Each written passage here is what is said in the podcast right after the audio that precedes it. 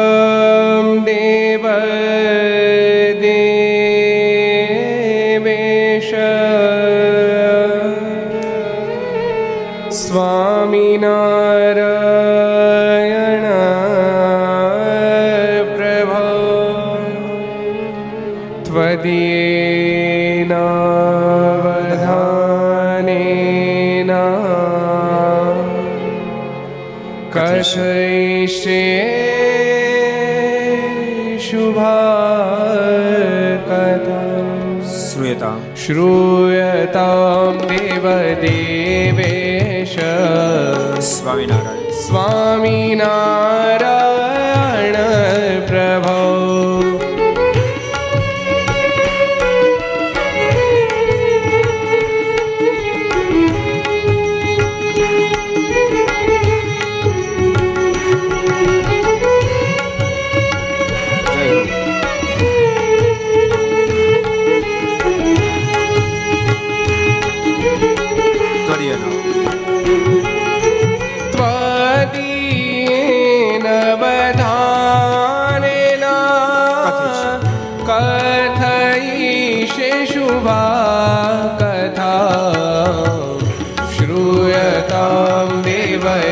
देवे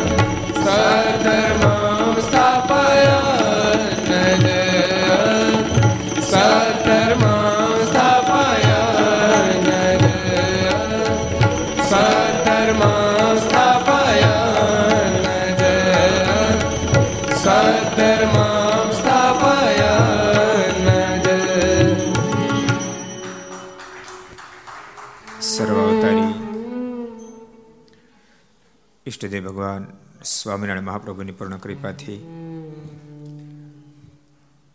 તીર્થધામ, સરદારના આંગણે,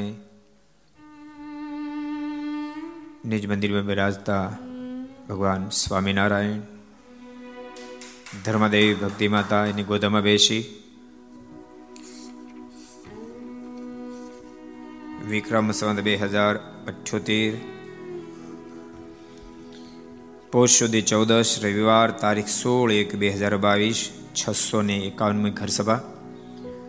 અંતર્ગત Shri Haricharitra Chintamani, Aastha Bhajan channel Lakshya channel, Sardar Katha YouTube, Laksh YouTube કરતો YouTube, Gharsabha YouTube, Aastha Bhajan YouTube વગેરેના માધ્યમથી ઘેરી બેસી ઘરસભાનો લાભ લેતા સ્વભાવિક ભક્તજનો સભા ઉપસ્થિત પૂજ્ય કોઠારી સ્વામી પૂજ્ય આનંદ સ્વામી પૂજ્ય બ્રહ્મસ્વામી પૂજ્ય પૂર્ણેશ્વર સ્વામી વગેરે બ્રહ્મનિષ્ઠ સંતો પાર્ષદો ભગવાન ખૂબ જ વાલા ભક્તો બધાને ખૂબ એથી જાજા કહીને જય સ્વામિનારાયણ જય શ્રી કૃષ્ણ જય શ્રી રામ જય હિન્દ જય ભારત કેમ છો ગઈકાલે આપણે અદ્ભુત પ્રસંગ શિવકરામનો જોયો હતો। મહારાજે સેવકરામનો કૃતજ્ઞ જાણીને ત્યાગ કર્યો. ભગવાન ભક્તો સમજવા પ્રયાસ કરજો.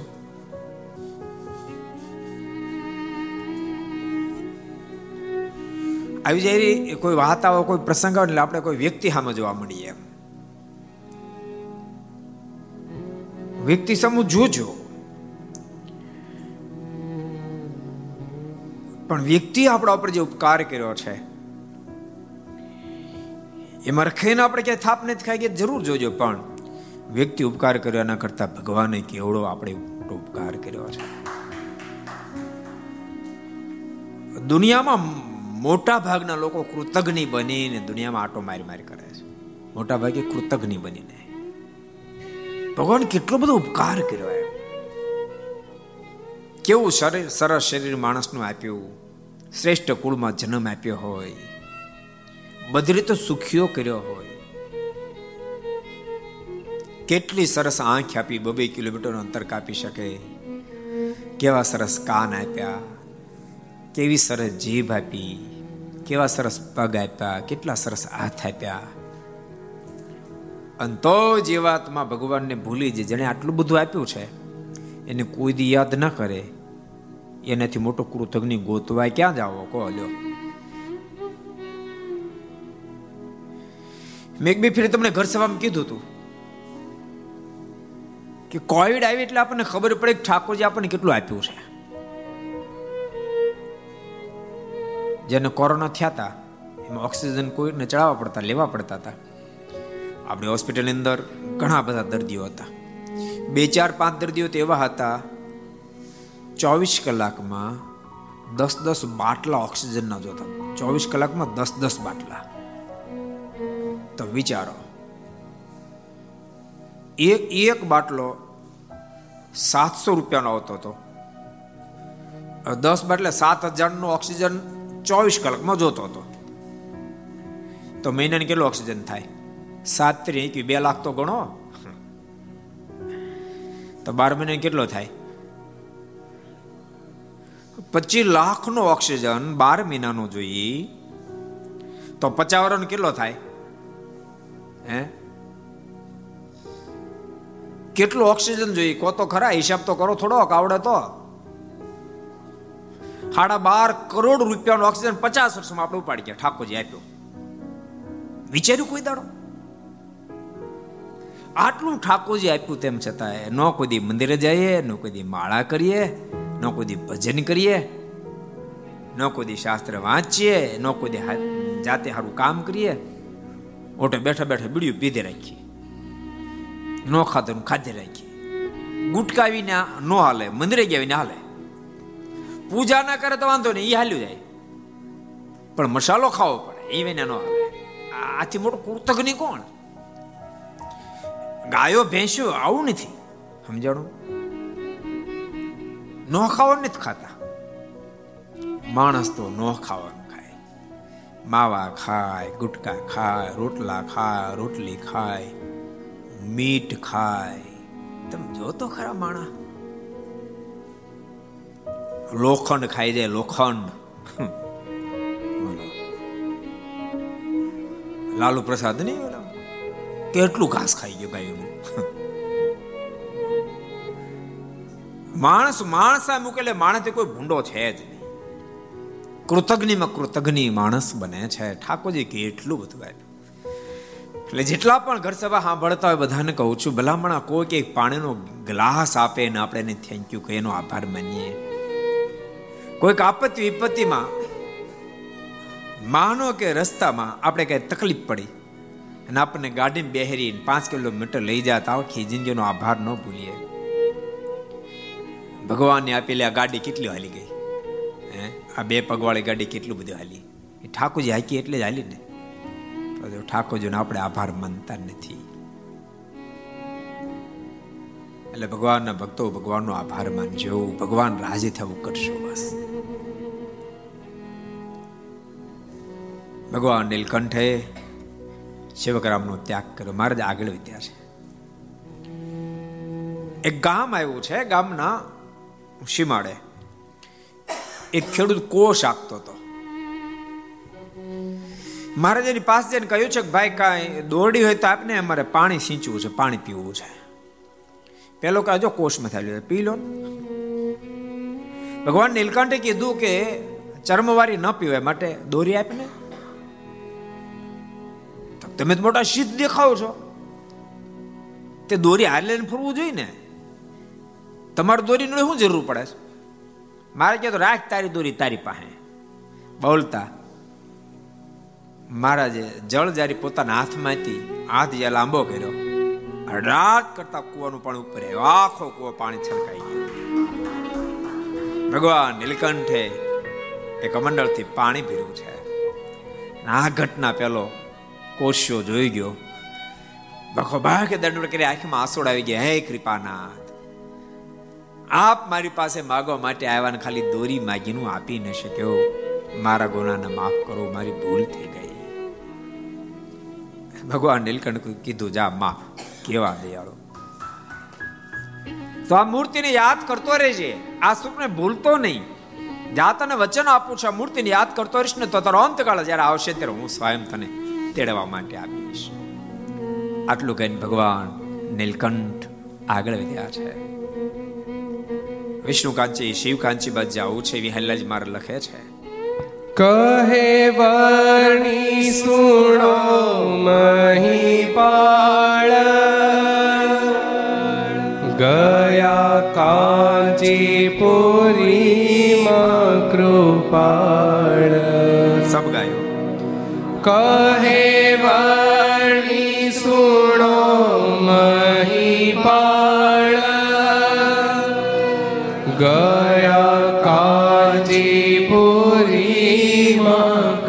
કૃપાળ ત્યાંથી શ્રીરંગ ક્ષેત્રમાં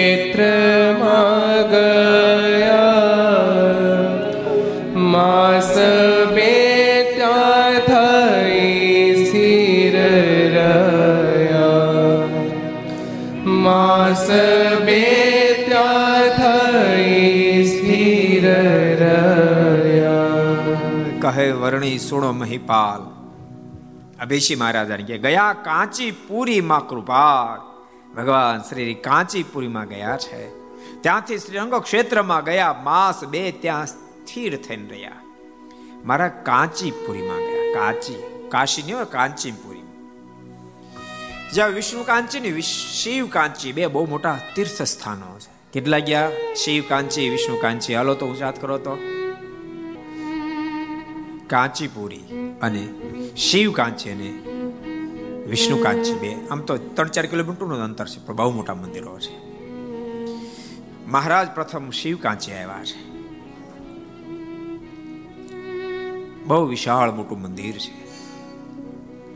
ભવ્ય ગોપુરમ છે જ્યાં. અમે તો બહુ વાર ગયા છીએ. શિવ કાંચી, વિષ્ણુ કાંચી. ત્યાં ત્રણ હજાર વર્ષ પુરાનું આંબાનું વૃક્ષ છે. મહારાજ આંબાના વૃક્ષને સ્પર્શ કર્યો છે. જે આંબાના વૃક્ષમાં ખાટી, ગળી, તુરી અને કડવી ચારે પ્રકારની કેરી એક જ આંબામાં આવતી હતી. મહારાજ આંબાનો સ્પર્શ કરીને આંબાને ધન્ય બનાવ્યો છે. તે કેટલાય મુમુક્ષુ હતા મારને જોઈને અહોભાવને પામી ગયા છે.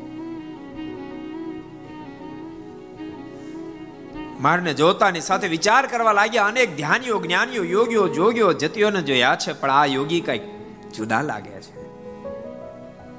કેટલાય મહારાજના કદમમાં ચૂક્યા છે. ત્યાંથી મહારાજ વિષ્ણુ કાંચી ગયા છે. આજે ભક્તો, એ આંબો તો હવે નથી, પણ આંબાનું થળ આજે પણ દર્શન આપે છે. મહારાજ શિવ કાંચી આવ્યા છે. ત્યાં પણ મહારાજ થોડો સમય રોકાયા છે. અને ત્યાંથી મહારાજ આગળ વધવા તૈયાર થયા છે. શ્રીરંગ ક્ષેત્ર બાજુ મહારાજે કદમ ઉઠાવ્યા છે. ભક્તો શ્રીરંગ ક્ષેત્ર એટલે બહુ મોટું મંદિર. એકસો ને પંચાવન એકર જમીન ઉપર મંદિર છે. તે માનશો? કેટલું? આપણો આખો મહોત્સવ હતો ને એવડી જગ્યા મંદિર છે, લ્યો.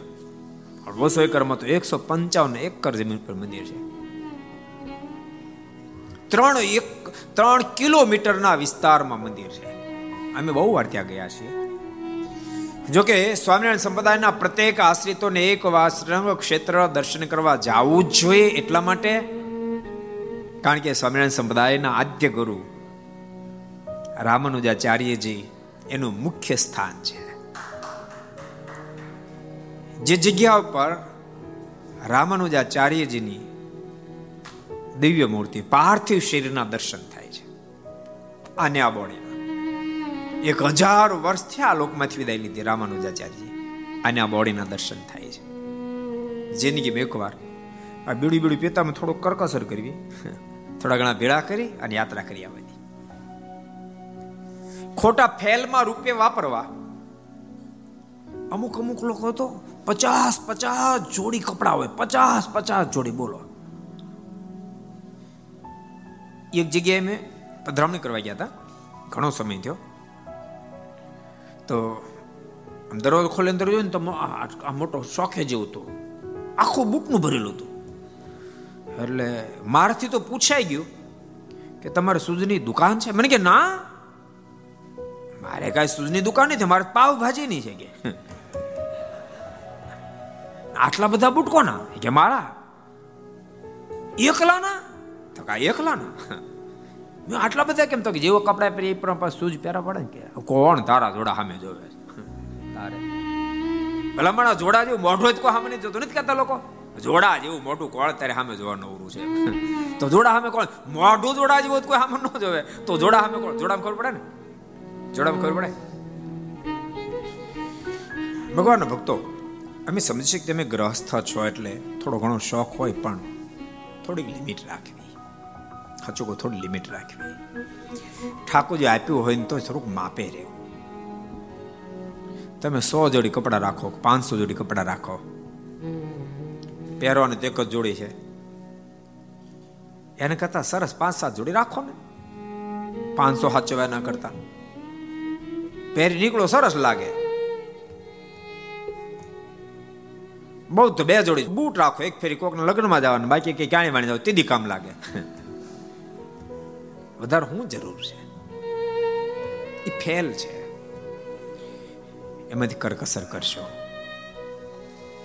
કરકસરમાંથી યાત્રાઓ કરશો કરકસરમાંથી કોઈને આંખીઓના આંસુ લૂચજો કોઈને આતડી ઠારજો. હોશિયાર વિદ્યાર્થી હોય, એને ભણાવવા માટે એ રકમ વાપરશો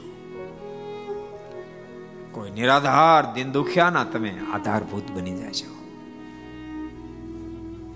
એટલે થોડું લિમિટમાં રહેવું. એક જગ્યાએ મારી કથા હતી. બોલો, હરિભક્તે કીધું હતી મને ખબર, મને કે સ્વામી, હવે તો કે ખર્ચા બહુ લાગે. મેં છે ને, એ કે ઘરવાળાને બહુ ખર્ચા લાગે. શું મેં બીમાર રહેશ કઈ? મને કે, બીમાર નહીં. હાડી બહુ મોંઘા માયલી ત્યારે કે. દસ હજાર, વીસ વીસ હજારની હાડી. મને તો મગજ કામ કરતો બનતો વીસ હજારની હાડી? આપણે ખબર હોય ને વીસ હજારની હાડી આવતી છે વીસ હજાર? મને કે આ વીસ હજારની પહેરે હવે તો બધા વીસ હજાર વાળી પહેરે થોડાક સુખી માણસો ગોધરામાં. વીસ વીસ હજારની હાડી પહેરે વીસ હજારની પહેરો તમે હજાર વાળી પહેરો શું કહે તમે ખરાબ લાગો, નબળા લાગો. જ્યાં નથી જરૂર ત્યાં નહીં વાપરો સદમાર્ગે વાપરો. યાત્રાઓ કરો. તમારા જીવનની અંદર યાત્રાનો કોઈ પ્રસંગ યાદ રહી જશે તો મોક્ષ કરતલ બની જાય.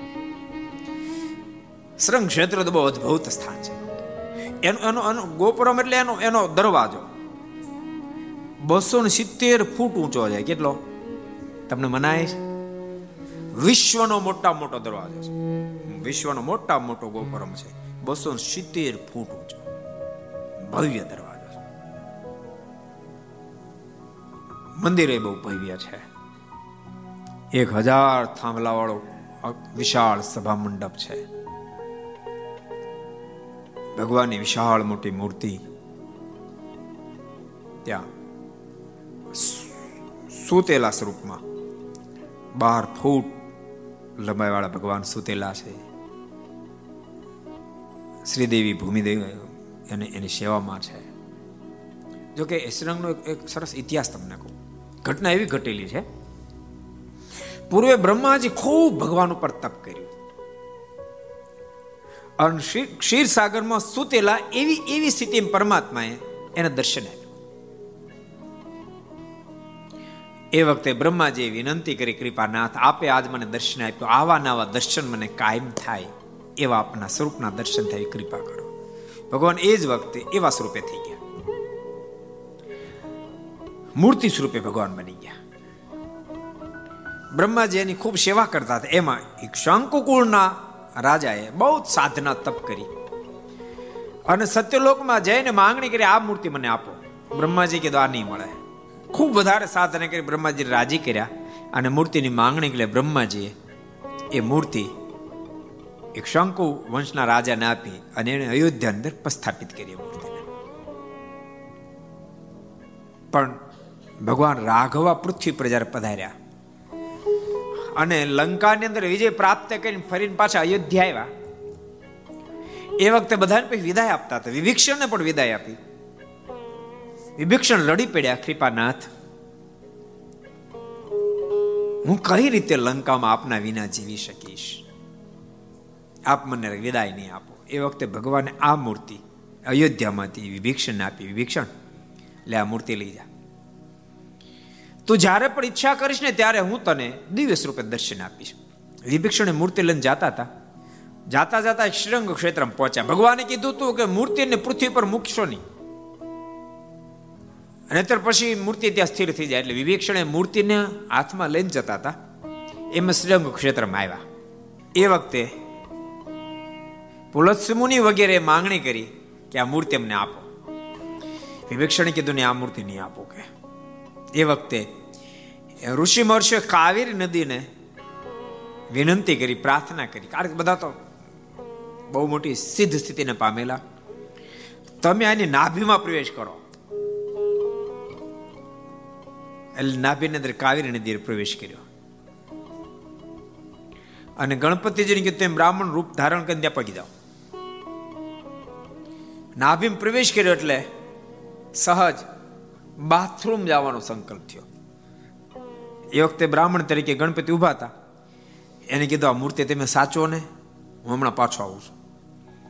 ગણપતિજી મૂર્તિ લીધી અને થોડી વાર લાગી. ગણપતિ મૂર્તિ ત્યાં નીચે મૂકી અને વિભીક્ષણ આવતા જોતા સાથે અદ્રશ્ય થઈ ગયા. એ પહાડની ગુફામાં આવી ગયા. ત્યાં આજે પણ ગણપતિનું મંદિર છે. અને પછી વિભીક્ષણે ઘણો પ્રયાસ કર્યો, પણ પછી મૂર્તિ ત્યાંથી ઉંચકાણી નહીં. અને એ જગ્યાએ ભવ્ય મંદિર નિર્માણ થયું. આજથી પાંચેક હજાર વર્ષ પહેલા ભવ્ય મંદિર નિર્માણ થયું. આ મૂર્તિ તો યુગો પહેલા સ્થપાડે પછી નાના મોટા મંદિરો થયા રહ્યા હશે પણ અત્યારે જે મંદિર છે, પાંચ હજાર વર્ષ પૂર્વેનું મંદિર છે. એટલે જીવનમાં એકવાર સદંગ ક્ષેત્રમાં દર્શન કરજો. આપણા સંપ્રદાય સાથે તો આ સ્થાનનો બહુ મોટો સંબંધ છે. તમને ખબર છે ને? રામ શર્મા, રામાનંદ સ્વામી ફરતા ફરતા ગુજરાતની ધરતી પર આવ્યા. ગોપનાથમાં આત્માન સમયને રાજી કર્યા અષ્ટાંગ યોગ સિદ્ધ કર્યો. પણ સમાધિમાં માત્ર તે જ દેખાડું તે જ દેખાડતા સાથે ઉદાસ બની ગયા. જાગૃત બની કીધું, ગુરુદેવ, સમાધિ સિદ્ધિમ પ્રાપ્તમ સ્વામીન કૃણયા તવ, તમારી કૃપાથી સમાધિ સ્થિતિને પ્રાપ્ત થઈ છે મને. પરમ બ્રહ્મ તેજો, નિરાકારમ તત્ર નારાયણમ નતું મને માત્ર બ્રહ્મ તેજ દેખાય છે.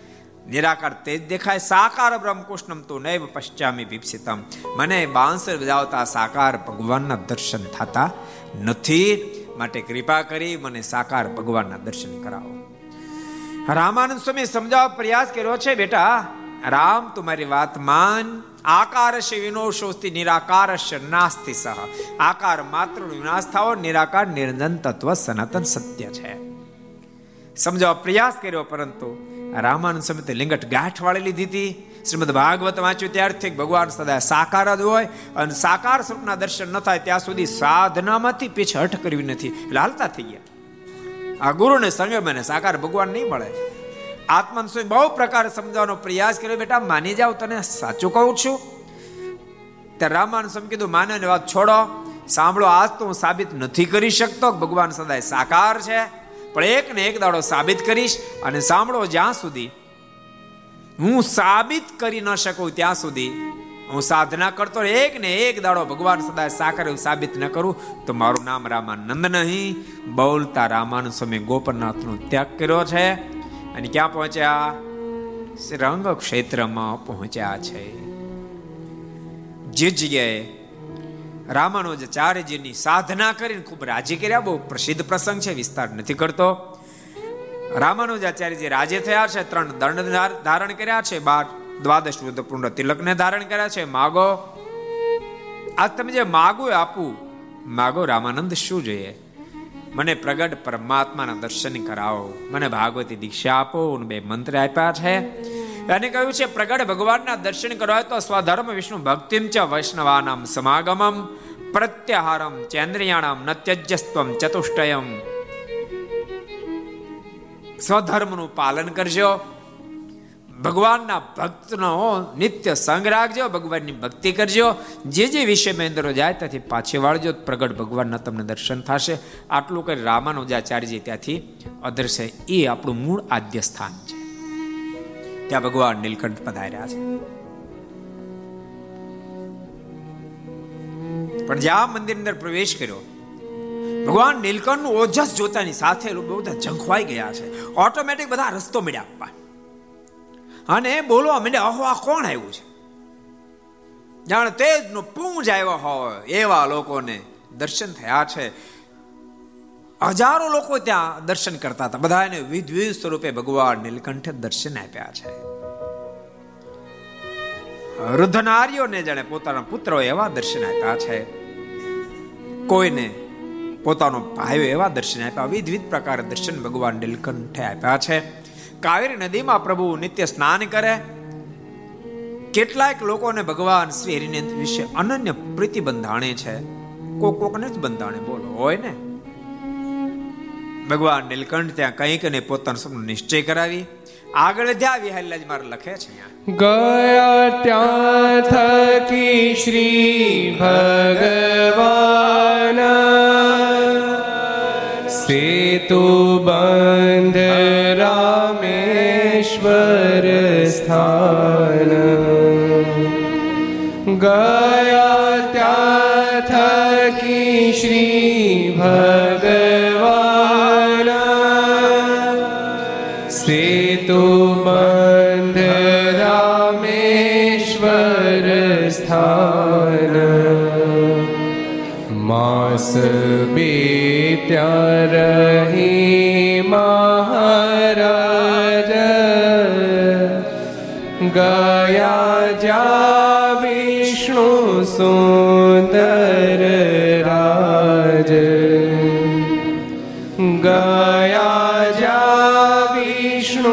સુંદર રાજ.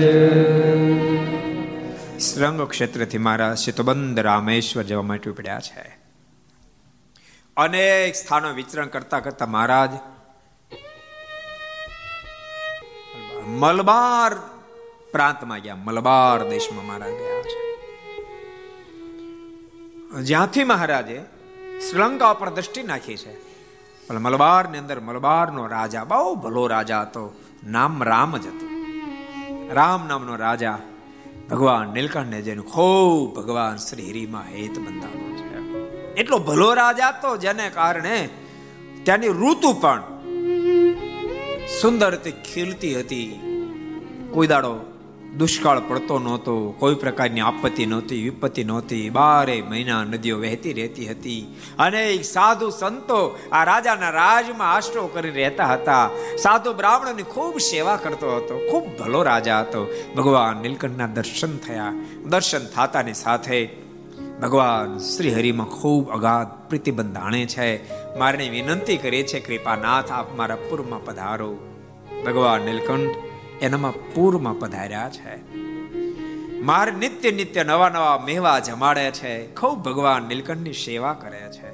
અતિશય પ્રીતિ ભગવાન નીલકંઠના સ્વરૂપમાં આ રાજાને બંધાણે છે. મહારાજ ક્યારે કેને? એ તૂટે એવો પ્રયાસ કરે, પોસાય તે મારા લીલા કરે તેમ છતાંય આ મહારાજ અને મારા સ્વરૂપમાં એક લેશ માત્ર સંશય થતો નથી. સતત દિવ્ય ભાવ રહે છે અને ભગવાન પ્રત્યે દિવ્ય ભાવ જેને પ્રગટાય. એને જો દુનિયામાં કોઈ ભાગ્યવંત ન કહેવાય આધારણ સમય લખે છે. તબ તાકો હોય નિશ્ચય કલ્યાણ.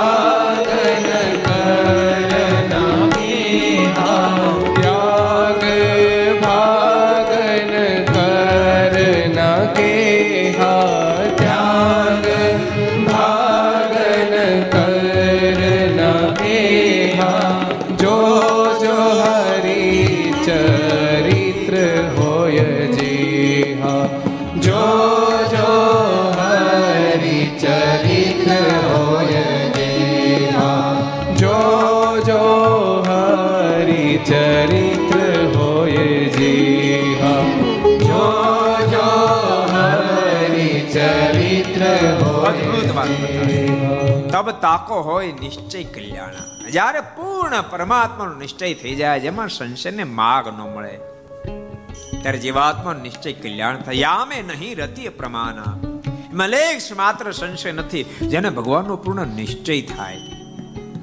એના કલ્યાણમાં કોઈ ફેર ન પડે. ભગવાન પોસાય તેવા ચરિત્ર કરે. ત્યાગ, ભાગ ને કરના કેહા. ભગવાનના ચરિત્રમાં ત્યાગ, ભાગ ને. એવું નહીં માનો ભગવાન નાના હતા. ત્યારે બહુ જ મોટા ઐશ્વર્ય પ્રતાપ વાળા હતા. પછી થોડા મોટા થયા, પછી ઐશ્વર્ય પ્રતાપ ઓછો થઈ ગયો. ભગવાનમાં ત્યાગ ભાગ નથી. સાકરનું નાળિયેર ગમે ત્યાંથી બચકું ભરો તો મીઠું લાગે. એમ પરમાત્માનું સ્વરૂપ આખું દિવ્ય છે. સ્વયં પરમેશ્વર દિવ્ય છે. નહીં તો ક્યારેક કોઈ એવું માને, અગિયાર વર્ષ સુધી પરમાત્મા પૂર્ણપણે બિરાજતા હતા સ્વરૂપમાં. પછી ફેર થઈ ગયો. ભગવાનમાં કોઈ ફેર નહીં. ત્યાગ ભાગ એમાં ક્યારેય ન સમજ જન્મ કર્મ ચ મે દિવ્ય યોતિ તત્વતા ત્યક્તવા દે પુનર્જન્મે નૈતિ મામેતિ સો અર્જુન હે અર્જુન ભગવાન કૃષ્ણ નારાયણ બોલ્યા હે અર્જુન પ્રાગટ્યથી લઈને આ ધરા પર જે હું ચરિત્ર કરું ધામમાં જાવ ત્યાં સુધીના બધા જ ચરિત્રો મારા દિવ્ય છે અને જે બધા જ ચરિત્રો દિવ્ય સમજે એ નિશ્ચય દેહને મૂકીને મને જ પામે છે. પરમાત્માને જે પરમાત્માનું સ્વપ્ન જે પૂર્ણ દિવ્ય સમજ્યા છે ત્યાગ પગ કોઈ નહીં. ભગવાન જો હારે, ભગવાન જીતે, ભગવાન હસે, ભગવાન રડે, ભગવાન કોઈને આપે, ભગવાન કોઈનું લઈ લે, ગમે તેવા ચરિત્રો કરે, તો પડે દિવ્ય જ છે. માત્ર માત્ર જીવાત્માના કલ્યાણને અર્થે કરે છે. કોઈને વઢે, કોઈને ધખે, કોઈના પર રાજીપો દર્શાવે, બધું જ કલ્યાણકારી છે. એમ જેને મનાય એ દેહને મૂકીને નિશ્ચય ભગવાનને પામી જાય છે આધાર સમય આગળ બહુ અદભુત લખે છે सो सब ध्यान गान में आवे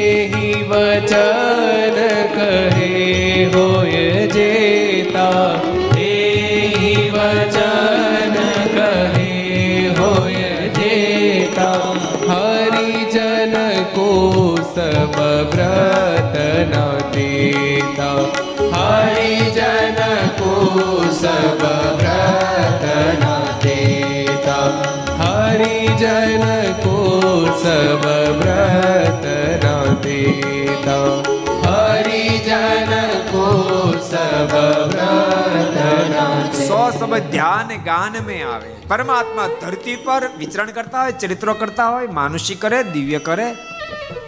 એ બધા ચરિત્રોને જે ધ્યાનમાં સંભારે એની સ્મૃતિ કરે, તે સમ હરિજન નાહી કરાવે. એને જો ધરતી પર કોઈ ભગવાનનો શ્રેષ્ઠ ભક્ત નથી. જેને પહેલી વાત, બે વાત બતાવી.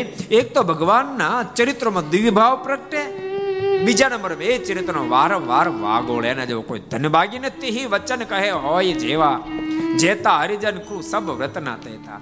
એમાં જે પ્રમાણે પરમાત્મા કીધું ચરિત્ર કરતા કરતા એ પ્રમાણે ભગવાન ભક્તે વર્તવું જોઈએ.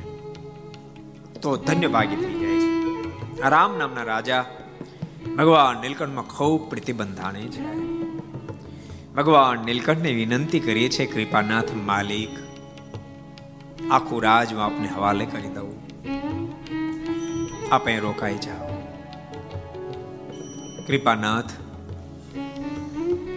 હવે મારું જીવન આપને કુરબાન થઈ ચૂક્યું છે. કૃપાનાથ આપ મળ્યા પછી અને દુનિયાની ગમે તે સ્વરૂપમાં નારી હોય તેમ છતાંય. માલિક એમાં એક લેશ માત્ર મારું મન ખેંચાતું નથી. શ્રેષ્ઠ ભોજન મને હવે ઝેર જેવા લાગવા માંડ્યા છે. શરીર પર કરેલો ચંદ્રનો લેપ મને કાદો જેવો લાગે છે. કૃપાનાથ મહેલ આ સમૃદ્ધિ મને જેલ જેવી ભાસે છે. માલિક, આપે રોકાઈ જાઓ. ભગવાન નીલકંઠ આધાર સમય બહુ સ્પષ્ટ લખ્યું. ભગવાન નીલકંઠ રાજા રામના પ્રેમને આધીન બની ગયા છે. ઘડી બે ઘડી તો ભગવાન નીલકંઠના મનમાં પણ થઈ ગયું કઈ રોકાઈ જાઓ.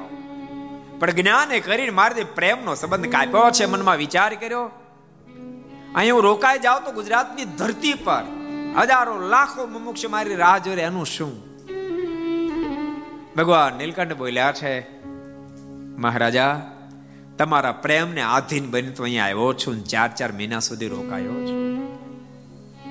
તમારા પર ખૂબ રાજી છું, બોલતા ભગવાન નીલકંઠ રાજા રામને ભેટ્યા છે. અને મહારાજ રાજા રામને ભેટ્યા, ભેટતાની સાથે જ ભગવાન નીલકંઠની મૂર્તિ હૃદયમાં કંડારાઈ ગઈ છે. હૃદયમાં શાંતિ શાંતિ શાંતિ પથરાઈ ગઈ છે. ભગવાન નીલકંઠે કહ્યું છે, મહારાજા તમારો પ્રેમ ઘણો છે, પરંતુ ગુજરાતની ધરતી ઉપર બહુ મોક્ષ મારી રાહ જોવે છે. એ ઉપરાંત વનમાં અનેક ધ્યાનીઓ, જ્ઞાનીઓ, જોગીઓ, જતીઓ વર્ષોથી અમારી રાહ જોઈને સાધના કરે છે. માટે અમારે જવું તો પડશે. રાજા રામે અનેક ઉપચારથી મારનું પૂજન કર્યું છે. અને મહારાજ વિદાય જ્યારે માગીને ત્યારે શણગારેલો હાથી લાવ્યા છે, એના પર મહારાજને બિરાજમાન કર્યા છે. રાજા રામને બે રાજકુમારો છે, બંને રાજકુમારો. હાથીની અંબા, બે અંબાડીની બે બાજુ બેસીને મારને ચામર ઢોળી રહ્યા છે. આખું ગામ મહારાજને વળાવવા માટે ઉમટ્યું છે. ભગવાન નીલકંઠમાં અગાધ પ્રેમ બંધાણો છે. ભક્તો ભાગ્યશાળીને પ્રભુમાં પ્રેમ થાય જગત અસાર મનાય આધાર બહુ અદભુત એક પ્રસંગ લખે છે आगे पीछे या में कब हो आगे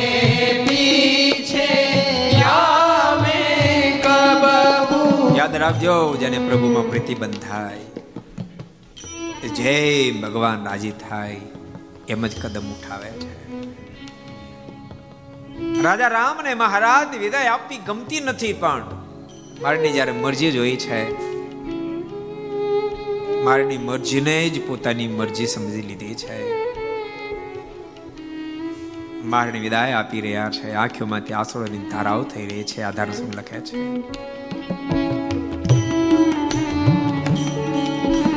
आगे पीछे या में कबहू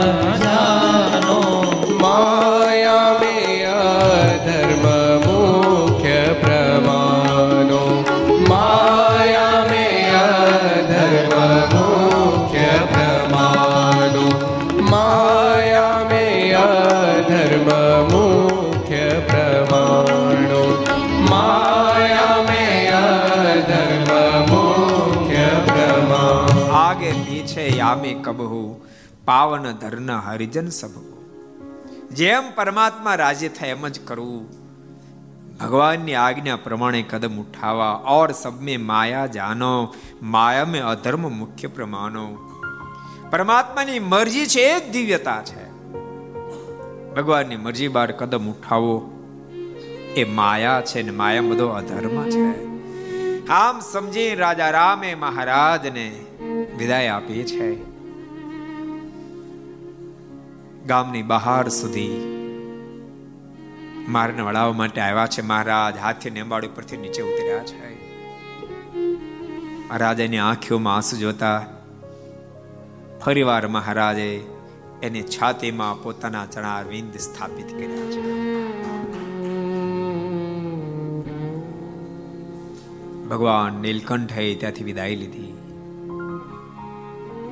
ભગવાનને જોતા જોતા રાજાની આંખોમાંથી આંસુની વરસાદ ધારા થઈ રહી છે. મારા રાજાને વચન આપ્યું છે, મારી મૂર્તિ તને એક ક્ષણ નહીં ભૂલાય.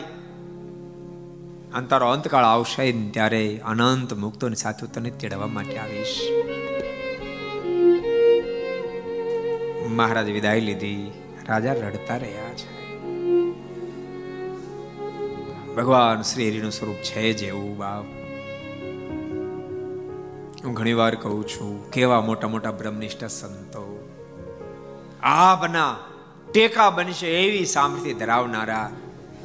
એ પછી મુક્તાન સમય હોય તોય ભલે ગોપાલ સમય હોય તોય ભલે, એ શુકાનંદ સમય હોય તોય ભલે, એ શતાનંદ સમય હોય તોય ભલે, એ સદગુરુ ગુણાતીતાન સમય હોય તોય ભલે. ભગવાન યાદમાં એ રડતા રહ્યા રડતા રહ્યા રડતા રહ્યા. ભગવાન યાદમાં એ બ્રહ્મુનિના આંખોમાંથી આંસુની ધારાઓ થઈ તેની મુખમાંથી શબ્દો નીકળતા રહ્યા હતા. મરમાડી છે ક્યો માવરે, આખડ રે મરમાડી. મરમાડી છે ક્યો માવરે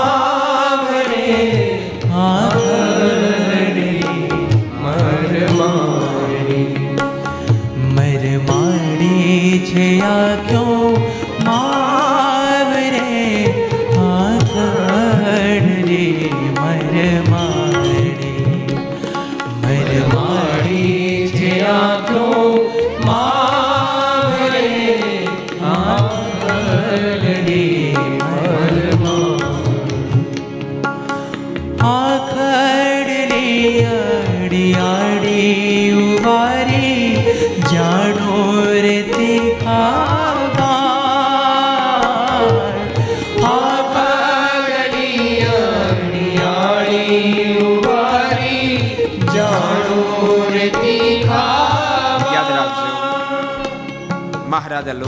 વિદાય લીધા પછી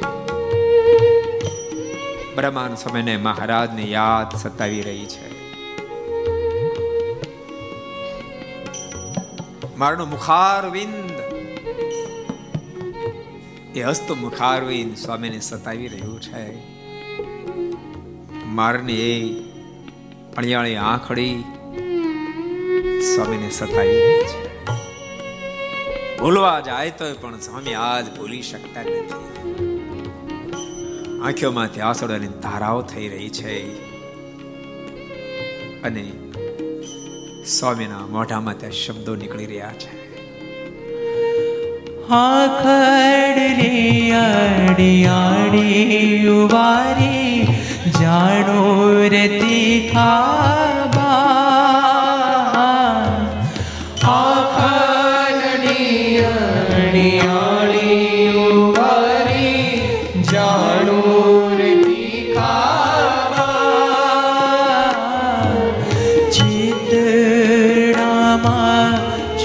me.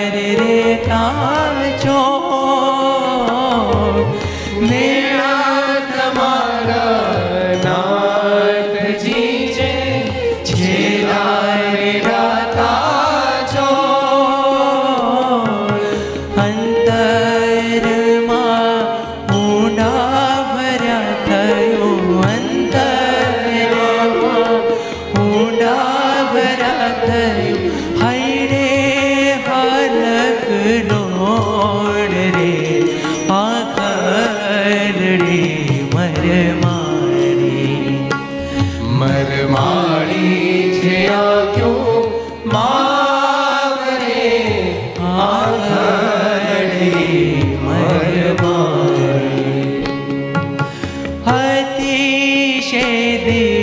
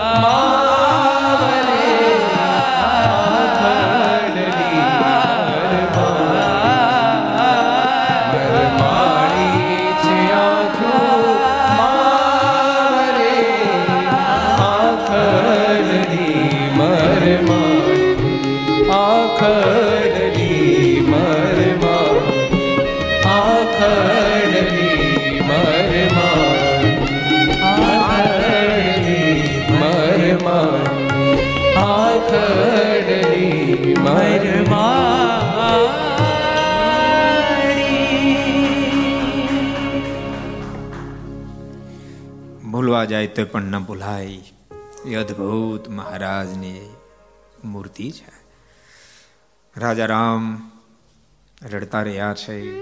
અરે તમામ આંખોમાંથી આસુડા વરસાવતી રહી છે. ભગવાન નીલકંઠ શિતબંધ રામેશ્વર બાજુ પડ્યા છે. ત્યાં જઈને પ્રભુ શું શું લીલા કરી દિવ્ય ગાથાને આપણે આવતીકાલે શ્રવણ કરશું. આવો અત્યારે પરમાત્માના મંગળમય નામની સાથે કથાને વિરામ. સ્વામી નારાયણ નારાયણ નારાયણ સ્વામી નારાયણ નારાયણ નારાયણ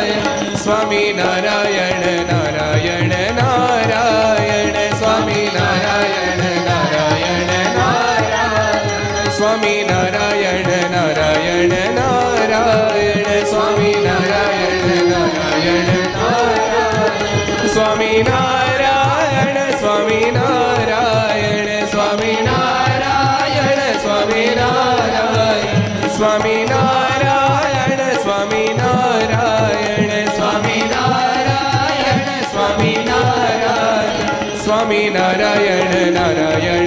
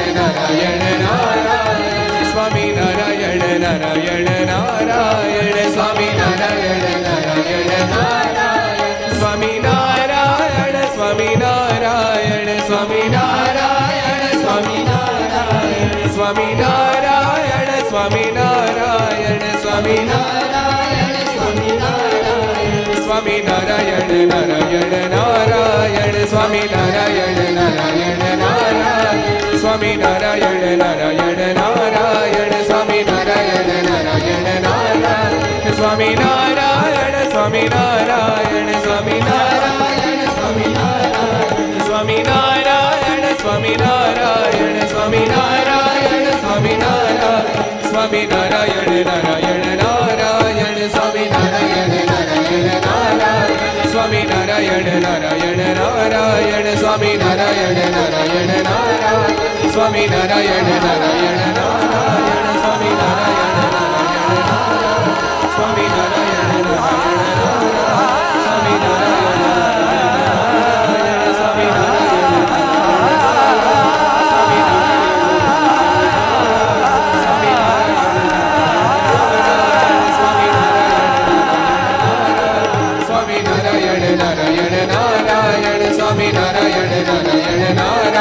સ્વામી નારાયણ નારાયણ નારાયણ સ્વામી નારાયણ નારાયણ